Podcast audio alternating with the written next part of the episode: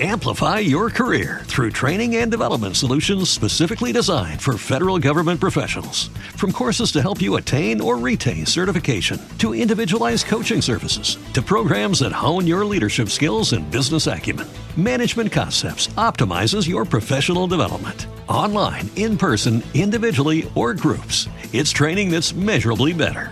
Learn more at managementconcepts.com. That's managementconcepts.com. With the Lucky Land slots, you can get lucky just about anywhere. This is your captain speaking. Uh, we've got clear runway and the weather's fine, but we're just going to circle up here a while and uh, get lucky. No, no, nothing like that. It's just these cash prizes add up quick. So I suggest you sit back, keep your tray table upright, and start getting lucky. Play for free at LuckyLandSlots.com. Are you feeling lucky? No purchase necessary. Void where prohibited by law. 18 plus terms and conditions apply. See website for details.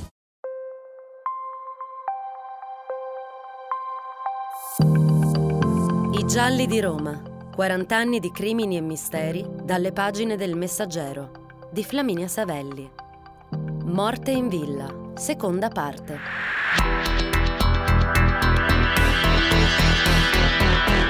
Sospetti. Polizia e carabinieri incrociano orari e spostamenti dei presenti la mattina del delitto, a partire da chi era impegnato in casa. La babysitter Melanie riferisce che, mentre la donna veniva ammazzata, si trova sul balcone della sua camera a fumare. Scoprono pure che era stata licenziata perché la contessa non era soddisfatta del lavoro svolto, ma a parte questo, sulla babysitter non salta fuori altro, così viene rimpatriata ed esce definitivamente di scena. Nella lista finiscono anche due uomini, il filippino Manuel Winston e Roberto Iacono. Durante gli interrogatori emerge che Alberica ha prestato dei soldi a Manuel, che si vuole sposare e chiede in prestito un milione di lire. Lavora in una delle ville vicine, ma ha rapporti quotidiani con i Mattei. Alberica gli presta i soldi, poi, quando li richiede indietro, litigano molto animatamente. L'altro, Roberto Iacono, è il figlio di un'altra babysitter licenziata pure lei. Intanto la villa si è trasformata nel quartier generale di polizia, carabinieri e del magistrato Martellino. Sono un appassionato di gialli, dice il PM. Amo in particolare i libri di Agatha Christie. Mi piacerebbe poter fare come Poirot, riunire tutte le persone coinvolte in una stanza e tenerle lì, ad accusarsi a vicenda, fino alla confessione del colpevole. Ma la realtà è diversa e lo stesso pubblico ministero ammette. Queste storie o si risolvono subito o mai più. Ne sono certi gli investigatori. L'assassino è tra le persone interrogate. Ma manca sempre un particolare, la prova regina, quella decisiva per incastrarlo.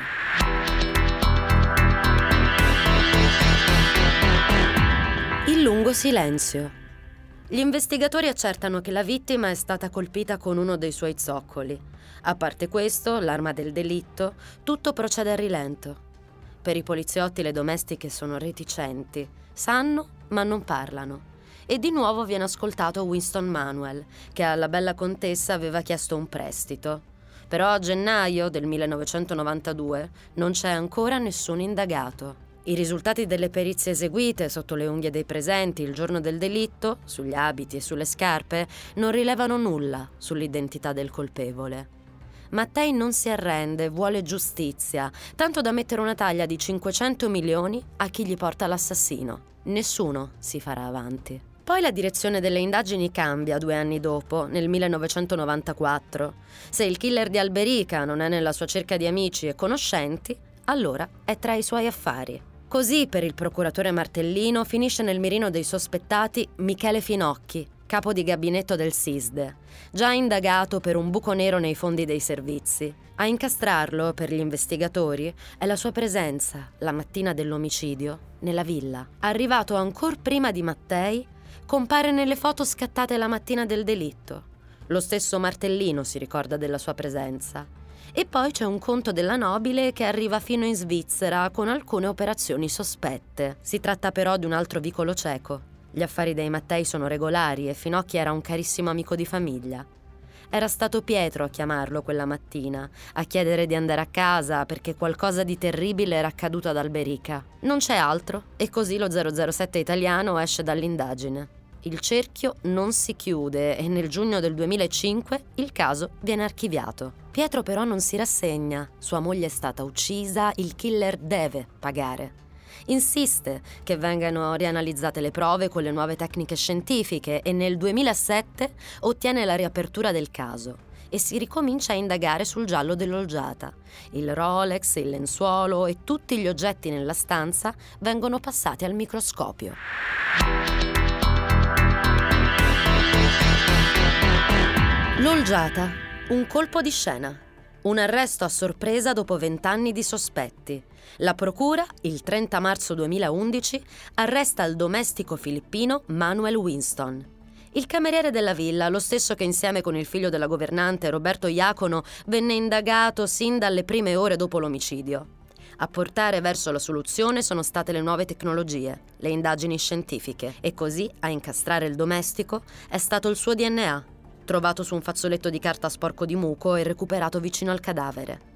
Dal 1991 al 2008 di questo fazzoletto non se n'è avuta traccia. A ricordarne l'esistenza è stato il marito, che ha insistito affinché il caso venisse riaperto.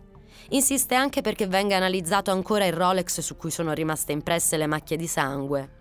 La scelta di fermare Winston è derivata dal pericolo di fuga. Il procuratore aggiunto Pierfilippo Laviani e il pubblico ministero Francesca Loi sono intervenuti d'urgenza perché, dalle intercettazioni, avrebbero appreso che l'uomo stava per lasciare il nostro paese. Winston, ormai 41enne, è portato in caserma, dove è stato raggiunto dal suo avvocato. Nella ricostruzione dell'accusa sembra tutto chiaro. Il filippino avrebbe ucciso Alberica Filo della Torre perché lei lo aveva scoperto mentre tentava di rubare. Un delitto d'impeto che tiene conto anche del fatto che il domestico aveva un debito di un milione. Inchiodato agli esami del DNA. Dalle sue stesse tracce lasciate non solo sul fazzoletto ma anche sul lenzuolo che era stato trovato addosso alla vittima. C'era pure il suo sangue insieme a quello della vittima. Un altro dettaglio che ha suscitato la curiosità di magistrati e investigatori è il nome Alberica che ha dato a una delle sue figlie. Aveva lavorato presso la villa soltanto un paio di mesi come sostituto, un periodo breve per decidere poi di chiamare la propria figlia, nata nel 1995, con il nome della nobildonna. Davanti ai poliziotti, l'ex domestico inizialmente tace, poi nega alla fine confessa e rilascia una piena confessione dal carcere di Regina Celi. Un racconto dettagliato di oltre 30 pagine in cui descrive i momenti dell'omicidio. Voglio togliermi il peso dalla coscienza, dice. Voglio dire che mi dispiace davvero, io avevo bisogno di lavorare, volevo che la signora mi riassumesse a lavorare presso di loro. Chiedo scusa a tutti, alla famiglia Mattei, alla famiglia Filo della Torre e a tutti gli italiani. Anche se è comunque lacunoso, di alcuni dettagli dice di non ricordare nulla. Della mattina del delitto racconta di essere arrivato in casa con la contessa in camera da letto. È lei ad aprire la porta. Scoppia la lite per i soldi, ma anche perché non verrà ripreso in casa a lavorare. Ammette di averla colpita, ma non pensa che il suo colpo sia tanto violento da ucciderla.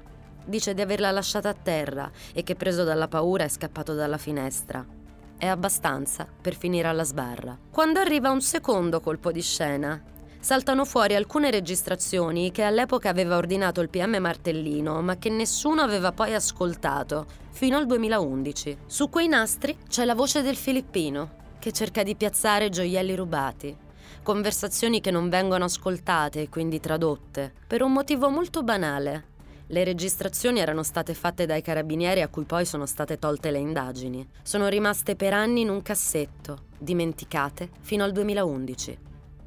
Sull'arresto l'ex PM Martellino commenta così. Nonostante avessimo sospettato molto di Winston, dice, non avevamo la prova regina per inchiodarlo. Avevamo messo sotto pressione le altre domestiche, ero convinto che dovessero aver visto qualcosa. All'inizio negarono, ma tre anni dopo una mi fece sapere dalle Filippine che aveva qualcosa da dire. Quando arrivammo lì, aveva cambiato idea e non disse più niente.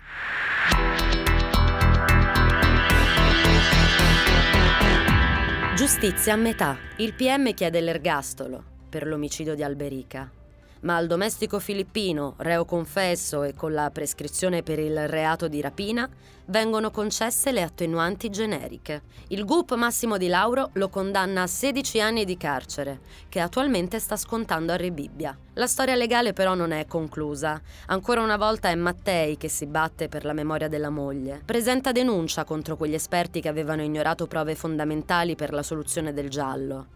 Sono i figli Domitilla e Manfredi a raccoglierne l'eredità quando muore nel 2019. È scandaloso, si sfoga Manfredi. In Italia la giustizia non funziona, non si può concludere così la vicenda. A finire sotto processo, quindi, sono stati i medici legali Paolo Arbarello, Vincenzo Pascali e Carla Vecchiotti, chiamati nel 2011 a riesaminare i reperti ancora in possesso della Procura, dopo la traduzione di quella intercettazione fondamentale, purtroppo ignorata. Sono stati sempre loro nel 1991 ad esaminare le prove.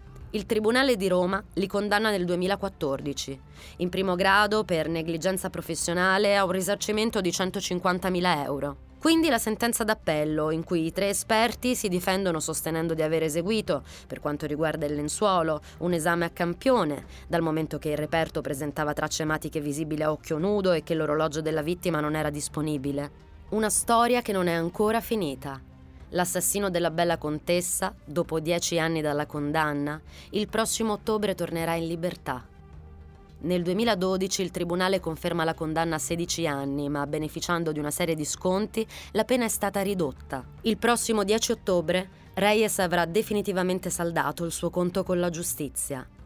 Una notizia che ha riacceso la rabbia della famiglia Mattei. Dopo aver rovinato la vita di mio padre ingiustamente per 20 lunghi anni, dice Manfredi, lo Stato italiano potrebbe ora premiare l'assassino di mia madre.